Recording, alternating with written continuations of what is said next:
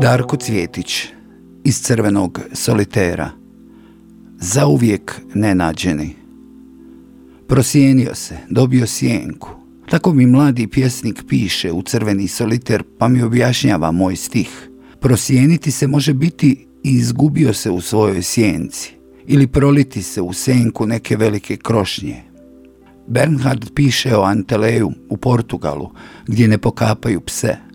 Leže tako na otvorenom uz ceste, raspadaju se ukočenih nogu uperenih u nebo, suše se na suncu. Seljaci ih ponekad bacaju pod naranči na stabla za veći urod, pa procviljuju i škripe utapajući se u sok i ostavljeni u prašini. Sad zamisli one bijele kneževske hrtove sa po dvije pjege na butnim krznima. Taj ponosni kas, kao plemenitih konja. U prolivenom vinu krije se davna presutost čokota u vinograd.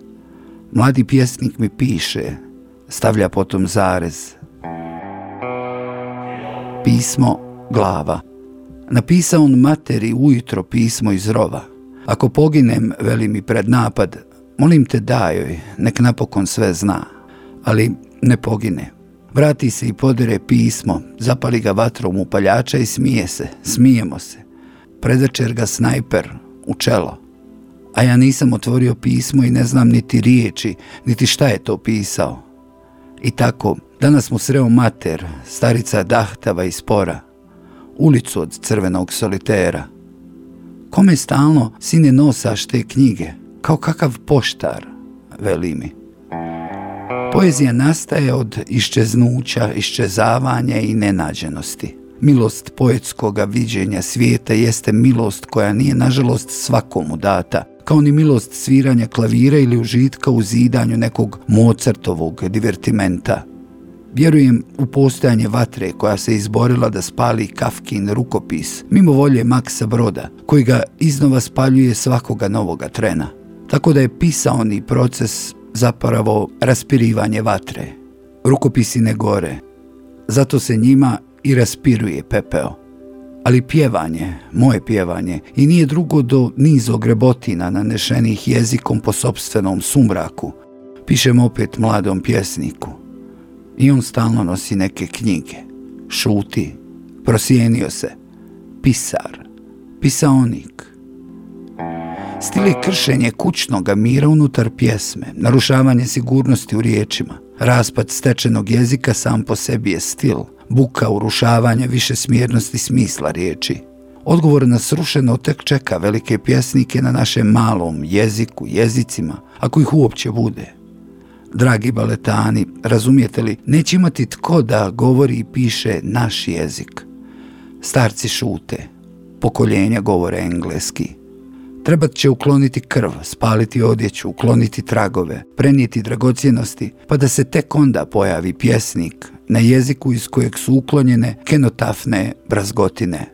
Do njegovog dolaska, do pojave takvog glasa, valja nam krčiti mu put sanitarnim radovima na spaljenim značenjima, napraviti prostor za Heideggerovo nadolazeće u jeziku. Majstorstvo oduzimanja daha slovima velikim stihom negdje sigurno čeka, i glas će znati pronaći tu hladovinu. Ali se i stih mora unizati da bi se pojavio i to je bolan proces. Pjesma se objavljuje poput krošnje. U kozmosu nešto se ponizilo od karnalnosti, umanjilo se do tjelesne objave, e da bi iznijelo svoju istinu i prihvatilo svoju smrtnost. 50 godina pišem i to samo na našem malom jeziku, jezicima, po nekoliko sati dnevno. Prije nego ga iznesu iz sinagoge, jedan se sveštenik nagne nad umrlog i kaže mu Znaj da si mrtav. Odličan običaj, rekao je Novski, piše Danilo Kiš u grobnici. Poredani u bivšoj streljani pod žaruljama, razmijenjeni poginuli momci iz treće čete leže otvorenih utroba, bezdrobni, zjapeći, kao da se došaptavaju otvorenim stomacima odstranjenih testisa na onkologiji. Puno proljeća kasnije, major zadužen za tu dogovorenu razmjenu priča o boljelim 30-godišnjacima. Po jedan je nedostajao sa svake strane i dogovorimo se s njihovim oficirima da dva prazna lijesa pošaljemo kao heroje među svojima sumrtvima. Beskosna dva sanduka, iznad kojih su počasno pucale dvije vojske, a njih dvojica ostali u toj šumi, zauvijek nenađeni. Imaju i po ulicu, svaki u svojem entitetu. Ulice im iskoračavaju u ugaženosti. Prosjenjenost.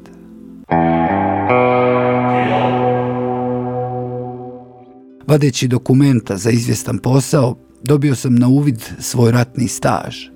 Službeni kocijeka kroz osmijeh kaže Imaš straže za više godina Haga i imaš rata, brate, dobrano već za penzije. Raspirivanje pepela. Odličan običaj. Jugo puše.